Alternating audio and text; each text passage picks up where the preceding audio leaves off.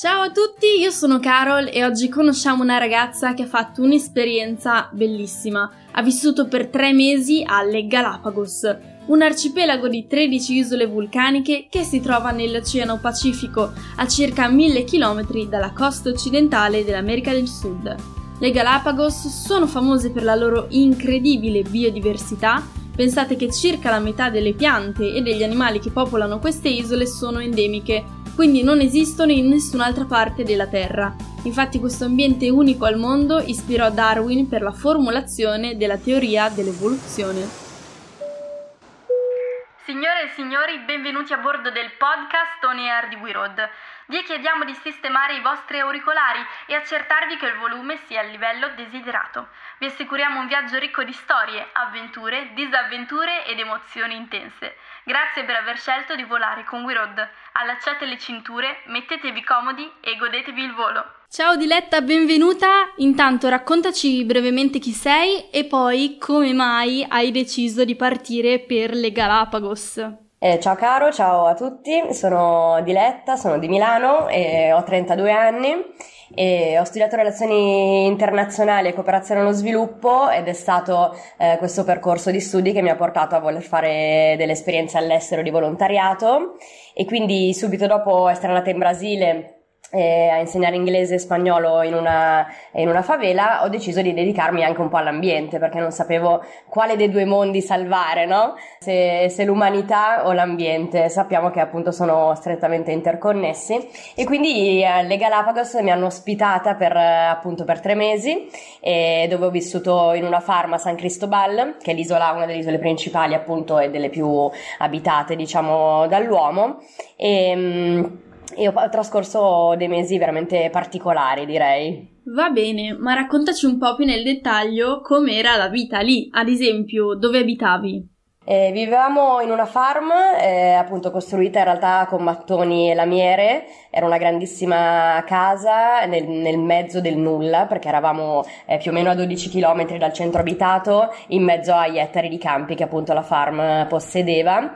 E, mh, mm, ci sono stati dei periodi in cui eravamo 7, 9, eh, quindi ancora gestibili, una, una convivenza ancora gestibile.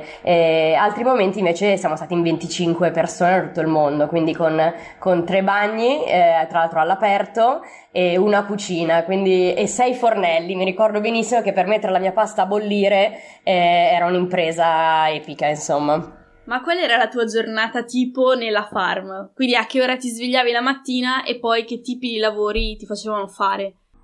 Dunque, devo dire che erano delle giornate veramente molto intense perché iniziavano eh, alle sette e mezza, otto di mattina, si partiva appunto per i campi eh, dopo aver controllato eh, che negli stivali che usavamo per andare a lavorare non ci fossero ragni perché erano dei eh, di notte ovviamente eh, si, si, si, rintanavano eh, nei nostri stivali e quindi ci sono stati mille episodi appunto di, di urla mattutine eh, per chi si dimenticava di fare questa operazione che in realtà ogni contadino della zona eh, conosce a memoria. E da lì partivamo a volte camminavamo addirittura 40 minuti un'ora per arrivare poi al punto in cui avremmo dovuto lavorare. Caspita quindi e... è davvero un campo eh, campi enormi. Sì sì sì erano veramente, veramente enormi tra l'altro senza sentieri eh, quindi ci guidava il ragazzo appunto della farm e ci portavano in questi campi che potevano essere appunto di, eh, di frutta, coltivavamo per esempio arance, ananas, eh, pomodori e mi ricordo che c'erano delle piante di basilico che erano alte quanto me, cioè erano veramente immense, noi siamo abituati alla piantina da balcone sì. di 30 centimetri e lì erano veramente immense con un, con un odore tra l'altro pazzesco. E mm, quindi lavoravamo spesso anche, erano lavori di eh, o di picking appunto di frutta, di, raccogli- di raccoglimento di frutta oppure eh, anche di fo- deforestazione, nel senso di, di deforestazione in tutte le erbe eh, cattive, no? Che non, lascia- non, lasciavano le piante o i campi eh, fiorire, diciamo.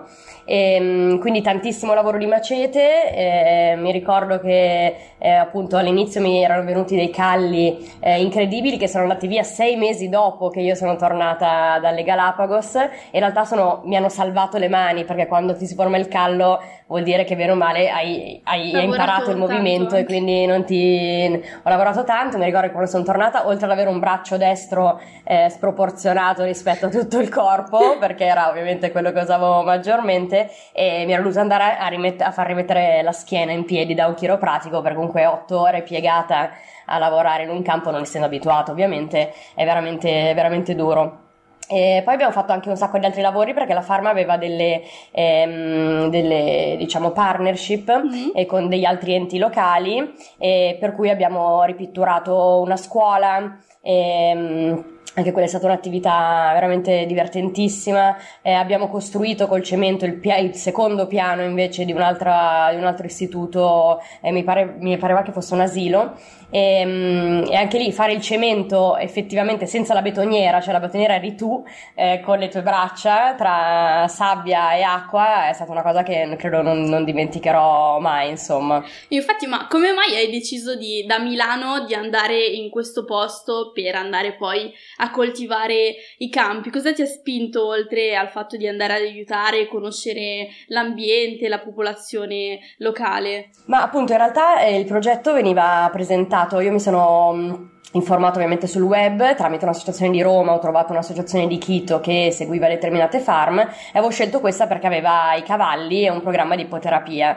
Eh, io appunto vado da cavallo da che ne, ne ho ricordo e ho detto beh è perfetta perché posso sposare eh, entrambe le cause. E in realtà appunto i cavalli li ho visti, mh, mm, li ho visti pochissimo perché erano poi ah. l'attività secondaria un po' della farm e quindi approfittavo nelle notti di luna piena per andarmi a fare dei giri io eh, in giro per, le, per l'isola. E, mm, però appunto era, questa era stata, sì, quello era stato veramente illegale probabilmente non avrei dovuto, sì. ma eh, assolutamente. Poi appunto alla luce della luna in un posto totalmente incontaminato eh, e anche lì le luci dei, dei lampioni erano veramente pochi, cioè ce n'era uno ogni 200 metri. E certo, in mezzo al nulla sei. In mezzo al nulla, quindi veramente surreale direi. E quindi avevo iniziato per, per and- a pensare di, di, andare lì per questo, per questo, tipo di progetto, poi quando sono arrivata appunto ho trovato qualcosa di nuovo ma di più bello forse, di più challenging anche e, mm, e avevo pensato alle Galapagos perché ovviamente sono il non, più, non plus ultra della, di quello che è eh, tutto quello legato all'environment, no? Sì, infatti volevo chiederti eh, quali animali hai avuto modo di incontrare e conoscere durante la tua permanenza? Allora, ci sono stati degli animali simpatici e degli animali antipatici con cui convivere. Eh, partiamo dai simpatici, dunque ovviamente lì quando finivamo di lavorare andavamo in spiaggia e, e, bastava buttarti in acqua, ma anche veramente fare due metri dalla riva e nuotavi con i leoni marini o un po' più là con, eh, con le tartarughe. I leoni marini, tra l'altro, eh, particolarissimi perché eh, in acqua sono super giocherelloni, eh, ti vengono vicino anche con le, le, le, le eventuali GoPro eh, giocano col musino, con la videocamera, eccetera, invece fuori dall'acqua sono assolutamente eh, incazzosi, quindi eh, sono, non dico pericolosi perché ovviamente eh, non è così, però sono abbastanza aggressivi, no? Quindi anche quando scelgono di, di, di, di spiaggiarsi in quel posto lì, spiaggia, è, me- è bene stare non troppo, insomma, almeno a un metro di distanza, ecco. E poi le tartarughe, le tartarughe giganti, sia marine che di terra, e tra l'altro eh, Galapagos viene proprio dal nome spagnolo di, di eh, tartaruga esatto. gigante, quindi è ovviamente il simbolo della, eh, delle isole. E, ehm, che tra l'altro leggevo che sono davvero giganti, che possono, vivono intanto fino a 150 anni, cioè esatto. un secolo e mezzo, e raggiungono quasi 400 kg di, di, tartaruga. Sono veramente enormi, è come se ti immaginassi eh, la metà, diciamo, di un tavolo da pranzo. Eh, più o meno anche la stessa altezza, cioè sono veramente, veramente giganti. E pensa che in alcuni posti ci sono dei gusci eh, di, mm, appunto, di tartarughe eh, morte in cui un, una persona adulta può entrarci, quindi oh, per farti capire, sì, sì, sono veramente, veramente giganti, sì. E poi quali altri animali hai visto? E poi appunto in realtà in farm eravamo da 9 a 25 ma in realtà convivevamo con eh, qualunque tipo di insetto, tanto per iniziare, e qualunque tipo di ragno, eh, perché appunto uno dei rituali, perlomeno eh, il mio rituale prima di andare a letto, essendo appunto la, la farm eh, costruita di lamiera, quindi non c'era un vero e proprio stacco tra eh, cioè c'era addirittura anzi un vero e proprio stacco tra il tetto e la parete, in camera entrava un po', entravano un po' di ospiti, ecco. eh, e quindi appunto io mi ricordo che prima di andare a letto ovviamente controllavo di non avere nessun ospite nelle lenzuola eh, e poi mi rinsaccavo eh, fino all'orlo per, per, insomma proteggermi. Devo dire che ero talmente stanca la sera quando eh, mi mettevo a letto che i ragni erano l'ultimo dei miei pensieri, cioè dopo la prima settimana in cui comunque ti devi abituare abituare a vivere in un contesto rurale poi erano così, erano abit- abitudini. All'ordine del giorno, ma All'ordine sono del giorno. quei ragni grossi, pelosi, che tipo australiani o... Sì, o ce ne sono di, di diversi ah. tipi, ci sono anche quelli, eh, fortunatamente mh, mm, che, che, che mi, mi, hanno detto e quindi io, io ho credu, voluto credere per tutto quel periodo a questa cosa, non erano velenosi eh, mm. quindi dopo aver passato la fase di, di, di schifo barra paura in realtà ti, ti, tranquillizza. E poi ce ne sono altri invece che sono i classici con le gambe molto sottili eh, però con dei corpi veramente esosi insomma. Eh, e poi di notte appunto si vedevano questi occhi eh, cioè oh, brillavano gli occhi oh, sì sì non eh, infatti in realtà appunto io sono stata tre mesi in farm e quindi mi sono, mi sono voluta e mi sono dovuta abituare molto in fretta, ma ci sono persone che eh, magari hanno fatto volontariato per un paio di settimane, no? Eh, quindi eh, per loro è stato molto più difficile convivere con questo tipo di animali e quindi anche nelle, nelle camerate mi ricordo che eh, c'erano scene appunto o urla o comunque scene molto divertenti, per esempio i ragni venivano bloccati con dei bicchieri eh, sul pavimento e quindi c'erano dei campi minati in cui non si poteva praticamente entrare per, eh, per, non, per non beccare il ragno, per non liberarlo, ecco. Guarda, mi riesco ad immaginare la scena, probabilmente avrei fatto la stessa cosa. Quindi nella farm coltivavi i pomodori, raccoglievi la frutta, ma questa è una domanda che ti voglio rifare perché me l'avevi raccontato una volta ed è come si raccolgono gli ananas? Guarda, ananas è stato, è stato divertente scoprire cose che noi diamo per scontato in modo assoluto, in realtà non lo sono per niente. E appunto, una giornata dicono, vabbè, oggi pomeriggio andiamo a raccogliere gli ananas, ma quindi io niente, mi preparo, vabbè, niente di, di che. Tra l'altro eh, di pomeriggio di solito faceva molto caldo, quindi vado con i miei begli shorts, il macete, gli stivali, pronta a raccogliere gli ananas, pensando di raccogliere qualcosa da, da, da, dall'alto, no? Cioè, un, un, come a mo' di cocco, cioè anche i cocchi comunque sono grandi, sono abbastanza pesanti, eppure pendono eh, da alberi. Invece mi ritrovo in questo campo enorme eh, dove gli ananas nascono dalla terra in realtà e tutte quelle foglie che noi vediamo accorciate eh, da supermercato in realtà sono lunghe metri ah. e sono taglientissime. E come si tira fuori un ananas dalla terra? Cioè ti metti a tirare? In realtà appunto esatto, sì, eh, la maggior parte appunto escono, le, le, le mature escono e tra l'altro ah. la, la, questione divertente tra virgolette è che ovviamente in un campo enorme non, non sempre le più mature sono quelle che sono al bordo quindi devi infilarti dentro questo groviglio di, di, di spade perché fondamentalmente sono veramente lunghi e, e, affilati queste foglie. E quindi io con i miei bei shorts sono andata a farmi un po' di tagli eh, perché faceva anche uomo, uomo vissuto della farm anche un po' la ferita faceva Una cosa che mi ha colpito invece è che quando racconti dei tuoi attrezzi da lavoro dici come se nulla fosse, sì, io col mio bel macete andavo a raccogliere la frutta, però normalmente uno pensa, oddio, macete, co- cioè come ti sei trovata a lavorare con questi attrezzi? Cioè, avevi già maneggiato un macete in vita tua o era la prima volta? Non avrei mai pensato di prendere in mano un macete, invece è stato il mio compagno di viaggio. Infatti, eh, mi ricordo che il primo giorno, appunto, ne ho, ne ho provati alcuni anche per provare l'impugnatura, eh, piuttosto che perché, comunque, appunto, dovendo lavorarci tante ore, dovevi essere sicuro che fosse un attrezzo proporzionato con, con la tua mano, con Ehm, e quindi anche lì all'inizio lo maneggiavo con una paura estrema perché ovviamente hai, hai un'arma mm. eh, a tutti gli effetti in mano. E anche bello grosso tra l'altro. Eh sì, sono più o meno 60 centimetri. Eh, ce ne sono anche di più piccoli ovviamente, ci sono anche i maceti, però quelli che servivano a noi, tanto più che tagliavamo, cioè a volte abbattevamo proprio gli alberi, quindi serviva è veramente un mezzo potente, diciamo. Mhm. E infatti quando avevo trovato poi il mio ero gelosissima, quindi a fianco ai miei stivali con il ragno probabilmente la sera eh, mettevo anche appunto il mio macete ben da parte perché nessuno me lo, me lo rubasse perché avevo trovato il mio equilibrio e il mio oggetto personale.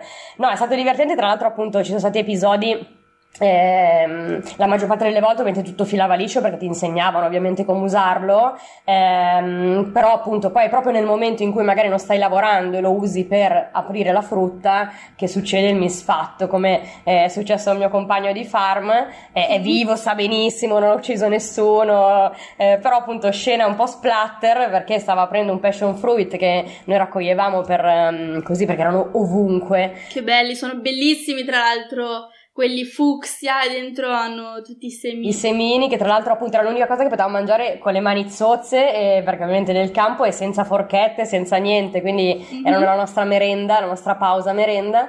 E, e lui appunto ha pensato bene di aprirlo tenendo in mano il passion fruit, quindi eh, il, il- il macete diciamo che ha, avuto, ha, ha tagliato non solo il, il- frutto ma anche un pezzo del- della sua mano. Oh mamma mia. Eh, però insomma E avete sembrava controllato. Beh, abbiamo preso il, tra l'altro appunto la farm dist- distava un po' dal, eh, dal centro abitato, quindi abbiamo preso il truck, il, il furgone, abbiamo, siamo corsi al- a questo fantomatico pronto soccorso e una volta arrivati lì eh, l'infermiera dice sì sì non vi preoccupate, tra l'altro era ordinaria amministrazione, cioè una ferita da Mm. macete era la cosa che probabilmente le aveva visto più spesso nella sua vita.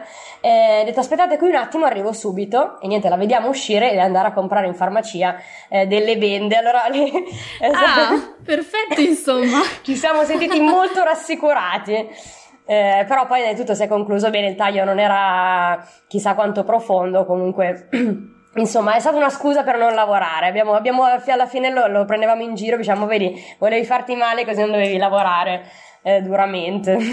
Ora ritorniamo a temi un po' più leggeri. Le Galapagos si trovano sull'equatore, Sì. quindi com'è il clima? Dunque dipende appunto dalle, dalle stagioni, Eh, ovviamente ehm, una cosa molto comune è che la mattina eh, ci siano delle piogge abbastanza, abbastanza forti.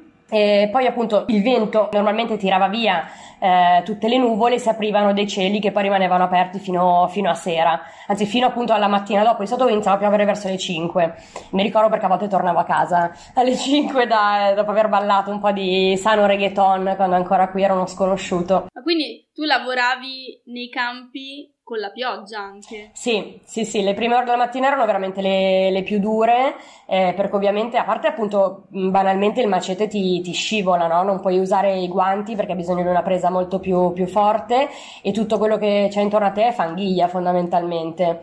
E quindi è mol- anche camminare per 40 minuti in un terreno... eh, che affonda ovviamente molto più, più faticoso. Eh, però poi venivamo sempre ripagati perché eh, quando il vento portava via appunto le nuvole si aprivano dei cieli pazzeschi con tra l'altro io lì ho visto dei colori inediti cioè io ho visto dei verdi un verde che non, non ho mai più ritrovato in giro per il mondo e, e- e ne ho visti di posti. Eh, forse Machu Picchu eh, il prato di Machu Picchu si avvicina a un verde così intenso e così diverso. E infatti appunto io mi ricordo che ehm, si aprivano anche appunto delle- de- dei- degli arcobaleni bellissimi, abbiamo avuto l'occasione di assistere a degli spettacoli della natura eh, incredibili, però eh, anche appunto di ammalarci perché bene o male... Eh, infatti eh, c'è pioggia, vento, raffreddori a mille. Sì, perché non c'era nessun kiwi che tenesse, ovviamente. Quindi, dopo i miei primi tentativi di andare a lavorare col kiwi, in realtà avevo capito che me- meno ero vestita, meno mi bagnavo e prima mi asciugavo. Quindi, ehm, infatti, appunto, io ho avuto un raffreddore probabilmente che mi è durato un paio di mesi su tre. E mi ricordo che all'inizio appunto mi portavo un raffreddore, cioè copioso, no? Quindi mi portavo questo rotolo di carta igienica, preziosissimo peraltro in una farm, eh, ehm, è nei campi, no? Però appunto si infradiciava anche lui e quindi c'è stato il momento in cui dopo po- veramente pochissimi giorni ho capito che le foglie sarebbero stati i miei fazzoletti eh, da lì a- all'eternità. Probabilmente tuttora devo dire che quando sono in mezzo alla natura guardo bene di non prendere le ortiche ovviamente, ma eh, prendo appunto le foglie per soffiarmi il naso, ecco, molto, molto Mowgli. Mowgli style. Ok, e le Galapagos, come abbiamo già detto, hanno una biodiversità incredibile. Ma come hai vissuto tu il rapporto uomo-animale, visto che pullulano di fauna? Eh, guarda, come dicevi tu, appunto, la biodiversità è, mm, è, pazzesca, ma è tangibile, cioè non è qualcosa che tu eh, leggi da un libro. È veramente eh, ti basta alzare gli occhi al cielo e vedere forse in 4 minuti 5 specie di uccelli diverse. Comunque se pensi ci sono 9000 specie eh, di animali solo nelle Galapagos, quindi veramente eh, l'uomo eh, secondo me si sente proprio ospite, no? Eh, sia della natura che molto spesso è incontaminata, eh, sia del, degli animali che tra l'altro eh, si prendono assolutamente il loro spazio, per esempio i leoni marini di sera soprattutto si, si spiaggiavano sul, sulle panchine della, della ah. cittadina eh, perché uscivano dall'acqua, alcuni sulla spiaggia, altri sulle panchine o comunque giravano, giravano per la città. Eh, stessa cosa appunto le iguane, eh, che sono un'altra un'altra specie che lì appunto è proprio padrona eh, del, del, territorio. Ehm, erano nelle spiagge ed era assurdo perché tu prendevi il sole e avevi da una parte un leone marino, da un'altra parte un iguane e dici vabbè magari io vado, eh? cioè tu con la tua crema solare da, da equatore eh, però veramente, veramente bello perché ti fa in realtà ricongiungere, cioè dopo un primo momento in cui ti senti ospite, in cui eh, ti senti forse quasi in difetto essere lì, no? Eh, perché tra l'altro non, non, capisci sempre se sei un ospite gradito eh, o meno. E dopo in realtà c'è una fase di, in cui ti ricongiungi veramente con, con la natura. Eh, io ho sempre detto che appunto pensavo di essere un topo di città, comunque appunto sono ragazza di Milano, sono sempre cresciuta qui, cioè al massimo che facevo era andare al parco, sì, in montagna per carità, ma è tutto un altro concetto, no? Invece eh, mi sono accorta che quello che può darti la natura e che può insegnarti eh, una, un ambiente del genere è veramente impagabile impagabile e ti fa capire anche la nostra dimensione, cioè noi nelle nostre c- città ci sentiamo un po' degli dei, no?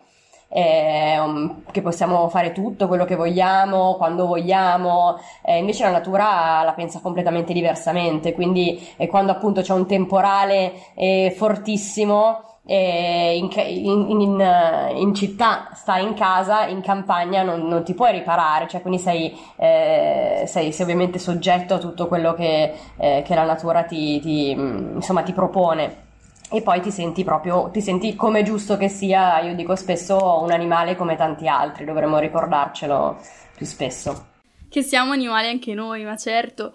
Ma visto che la farm era lontano dal centro, ti cucinavi tu, che cosa mangiavi?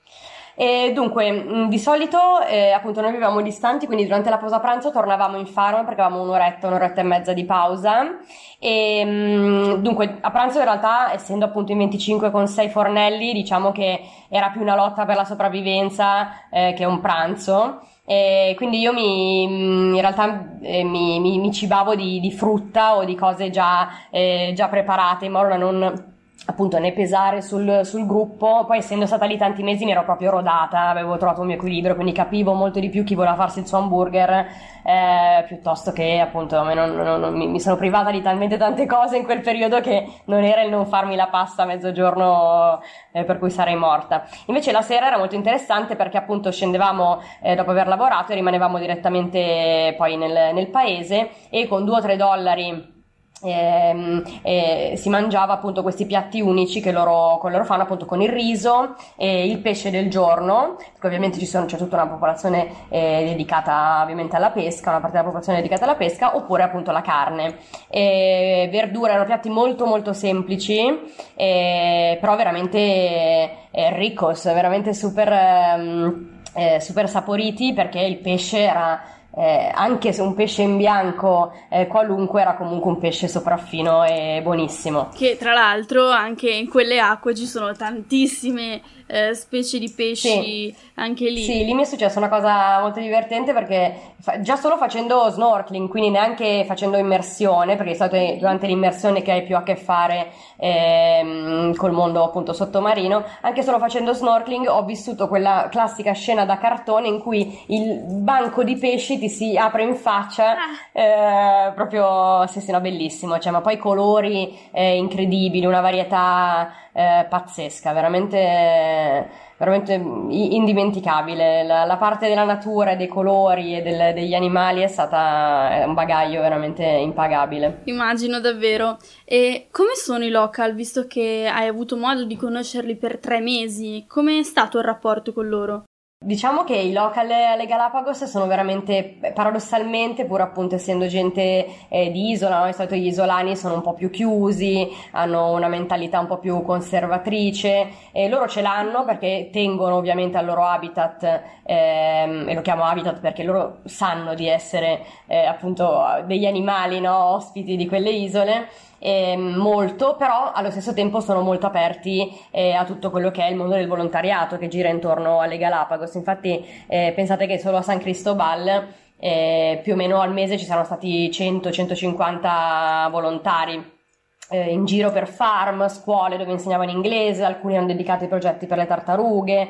Ehm... Quindi sono abituati a vedere passare anche. Sì, assolutamente, forse anche più volontari che turisti, eh, perché ehm, molti spesso appunto scelgono l'esperienza di volontariato per, ehm, per viaggiare più economicamente alle Galapagos e quindi è un po' una figura che si, che si sovrappone. Eh, che tra l'altro, visto che alle Galapagos, se sei turista, non puoi girare liberamente da solo perché comunque vogliono preservare l'ecosistema e tutto, ma devi andare in giro in piccoli gruppi accompagnato poi da una guida esatto. locale che ti porta nelle esatto. zone apposite. Infatti una, delle, una delle, mh, mm, delle, delle, scelte che facevano la maggior parte dei, dei turisti che poi eh, mi è capitato, turisti veri che mi è capitato di incontrare era quella della crociera e, ehm, quindi la crociera tra le varie isole con qualche giorno eh, di, di, drop off magari in qualche, appunto, in qualche isola specifica eh, però era sì diciamo che non è così autonomo. Noi che per esempio lavoravamo lì invece potevamo spostarci un po' più agevolmente perché ovviamente appunto i local ah ma io ho la barca! Beh andiamo cioè,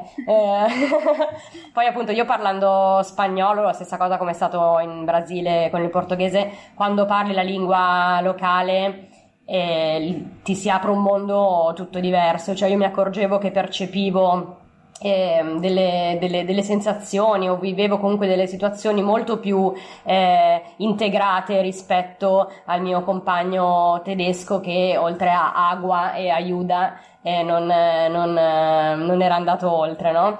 Quindi è stato veramente bello, anche mi ricordo... Mh, mm, appunto essendo la farm così lontana non avevamo dei mezzi di trasporto proprio ovviamente e c'erano dei taxi diciamo che erano dei truck che ci portavano avanti e indietro e quindi anche tutte le chiacchierate con, con questi tassisti che ci raccontavano non so dei loro figli che erano andati a lavorare o a studiare appunto a Quito eh, nella capitale che per alcuni è un miraggio cioè ci sono persone che non sono mai uscite eh, loro, dalla loro isola o mi ricordo appunto che per esempio non, lì è, rarissimo chiudere la, la, la porta chiave, cioè non, ave, non avevamo nessun tipo di, di, chiusura delle nostre camere per esempio, quindi anche vivere in questo clima dove eh, poi qualcosa per carità veniva sottratto, ma a volte appunto era per esempio il volontario straniero no? che gli prendeva lo schizzo.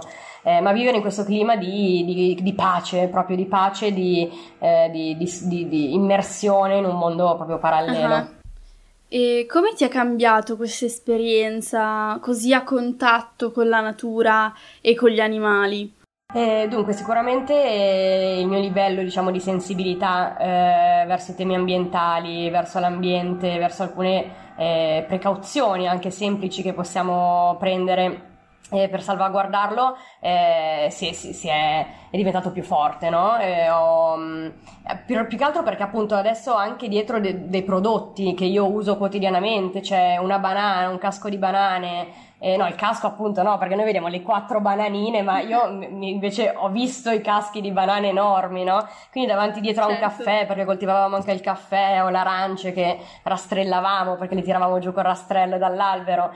Eh, vedo tutto un mondo, no? Eh, che ho imparato a rispettare perché ovviamente eh, per noi purtroppo il contadino, chi lavora nell'ambito dell'agricoltura, eh, non dico che sia disprezzato perché non voglio pensare che sia così, però sicuramente non ha stesso, eh, la stessa considerazione che può avere un consulente eh, finanziario, ecco. Ed è del tutto sbagliato perché ovviamente il consulente finanziario non mangerebbe un tubo eh, senza il contadino. E, e, in più lo sforzo fisico, appunto, io mi ricordo che dopo la cosa che mi aveva soddisfatto di più di questa esperienza anche era che dopo anni comunque di università dove tutto il tuo sforzo era mentale, no? Perché ovviamente studiavi, memorizzavi, mm, stavi attento alle lezioni, ero molto contenta finalmente di essere stanca fisicamente. eh, quindi di avere veramente di tornare a letto sfranta con le braccia che, che ti, facevano, ti, facevano, male e questo che non riuscivi ad alzare sì no veramente sono stati dei giorni anche perché per esempio eh, altre attività che facevamo erano costruire i sentieri per arrivare ai campi quindi carriole di pietre eh, cioè, insomma, comunque sono cose che, che, che, un contadino fa, tra l'altro diariamente, no? E quindi mi sono accorta quanto, quanto valore, quanta fatica ci sia dietro veramente a un pomodoro o a un casco di banane. Certo, mi immagino adesso quando andrai a bere un caffè che penserai alla fatica, alle ore che hai passato eh sì. nei campi, sotto la pioggia. Davvero, no, è bello perché ti, ti, ti apri, io penso che è un'esperienza che dovrebbero eh, fare tutti, ma anche in una versione molto più local, in Italia ci sono mille eh, posti dove poter fare una, ehm, un'esperienza del genere, ma a parte che appunto ti ricongiunge con quello che è il pianeta e la Terra e ti fa veramente mh, mm, vedere le cose da un'altra prospettiva, cioè eh, tutta appunto questa plastica che, che, mm, che, ar- che, arrotola le nostre banane, il nostro cavolfiore, eccetera, e ti dici ma perché c'è? Lì ti chiedi veramente quando torni, dici ma perché c'è? Cioè dovrebbe essere come la, la, veramente la tiriamo su dalla, dalla terra, no? E, e, sicuramente quindi mi ha cambiato sotto questo aspetto e poi anche la, dal punto di vista diciamo umano il convivere in una struttura comunque appunto con tre bagni, due docce, io mi facevo sempre la doccia con la canna all'aperto perché ora che aspettavo che 25 persone si facessero la doccia era ora di cena e non volevo assolutamente eh, sperdere il tempo così, però la convivenza comunque con tantissime persone di tantissime culture diverse perché eh, c'erano appunto tedeschi, israeliani, australiani, irlandesi, eh, è arrivato un gruppo di inglesi di 12 inglesi super british. Eh, quindi veramente la qualunque, cioè, capito, rispettavi la loro ora del tè, eh, che si facevano il tè ovviamente anche alle Galapagos, avevano portato tra tutti e dodici una valigia solo piena di bustine di tè, per dirti. Dei British. E, ehm, quindi anche la convivenza con gli altri e il, e, e il valore appunto delle, della, dell'aiutarsi, perché quando sei comunque in mezzo a un campo che stai lavorando possono succedere appunto incidenti, ma anche emotivamente a volte sei veramente stanco, dici no, io adesso mi siedo, invece motiva- motivarsi e fare gruppo è fondamentale, insomma, e quindi anche questo anche nella vita di tutti i giorni, anche a Milano, ecco. Assolutamente. E poi com'è stato tornare a Milano dopo questi mesi di isole incantate? È stato abbastanza scioccante perché dopo comunque tre mesi in cui eh, hai vissuto nel, nel, nulla, anche nel silenzio, no? Cioè il, nel vivere eh, distaccata da quelle che sono le macchine, il traffico. Eh, arrivata a Quito mi è venuto un mal di testa pazzesco perché non ero più abituata, tra l'altro le città sudamericane eh, sono veramente confusione, caotiche, no? E quindi mi ricordo che ero un po', ero un po spaesata, no, mi sentivo appunto Mowgli arrivato in città, dicevo ma, ma, questi chi sono? Ma perché, ma perché suoni quel clacson? Così, no? ehm, però era stato comunque veramente, avevo messo, ci avevo messo più o meno una, un, veramente 24 ore a, a, capire dove ero. Sembra strano, quando si raccontano queste cose, quando me le raccontavano, dicevo sì dai vabbè ma pianta, hai vissuto cioè, 30 anni in città, adesso per tre mesi così sei, sei cambiato. In realtà sì perché il corpo dopo, dopo una, un mese, una quarantina di giorni si abitua veramente a nuove, nuove condizioni. Ehm, anche il non usare costantemente il telefono perché non avevamo ovviamente internet nella farm, io mi ero completamente disintossicata da tutto quello che era eh, internet eh, o i social o tutte queste, queste dinamiche. Quindi tornare appunto invece freneticamente a ricevere chiamate, a essere reperibile 24 ore al giorno è stato, è stato divertente, ecco. E poi il ritorno in Italia, ovviamente per un italiano la prima cosa insomma, aperta la porta di casa, mi ricordo che eh, le due cose che mi hanno fatto proprio commuovere, eh, comunque io mancavo di, da casa da sei mesi perché avevo appunto fatto il Brasile prima direttamente. E quindi ecco, mangiare la parmigiana di mia madre mi ricordo essere stata una grande emozione indimenticabile perché comunque dopo, tra l'altro appunto venivo da sei mesi di riso, pollo e fagioli, quindi buonissimi per, per carità, però ecco, la parmigiana è la parmigiana. E, e, un'altra cosa che mi aveva fatto commuovere era stato appunto dopo mesi in cui per andare in bagno di notte comunque uscivo e, alla, e dovevo fare comunque un percorso di 4-5 minuti per arrivare ai bagni eh, no forse meno, però comunque appunto sotto la pioggia, sotto le intemperie o comunque nel fango o all'aperto, e l'andare in bagno invece scalza eh, dal, dal, letto al bagno di fronte era stata un'altra emozione, insomma, che mi, ero, che mi ero dimenticata con cosa si provasse. Eh, però tutto il benessere che poi ho ritrovato, perché fortunatamente viviamo in fondo in delle bambagie di benessere, non mi ha fatto dimenticare che possiamo tranquillamente, forse dovremmo tornare anche un po' a un'origine un po' più, più umile, direi, perché possiamo farlo benissimo e se ce l'ho fatta io ce la possono fare tutti. Sì, grazie per questo consiglio e in realtà anche grazie mille per questa intervista che è stata molto bella ed interessante perché sì, magari possiamo anche guardare dei documentari sulle Galapagos, però insomma eh, riviverle grazie alle parole di qualcuno che eh, ci ha vissuto per diversi mesi è proprio una cosa completamente diversa. Quindi grazie mille Dilly per essere stata qui con noi. A voi. E ci vediamo alla prossima allora. Ciao Dilly. A presto, ciao.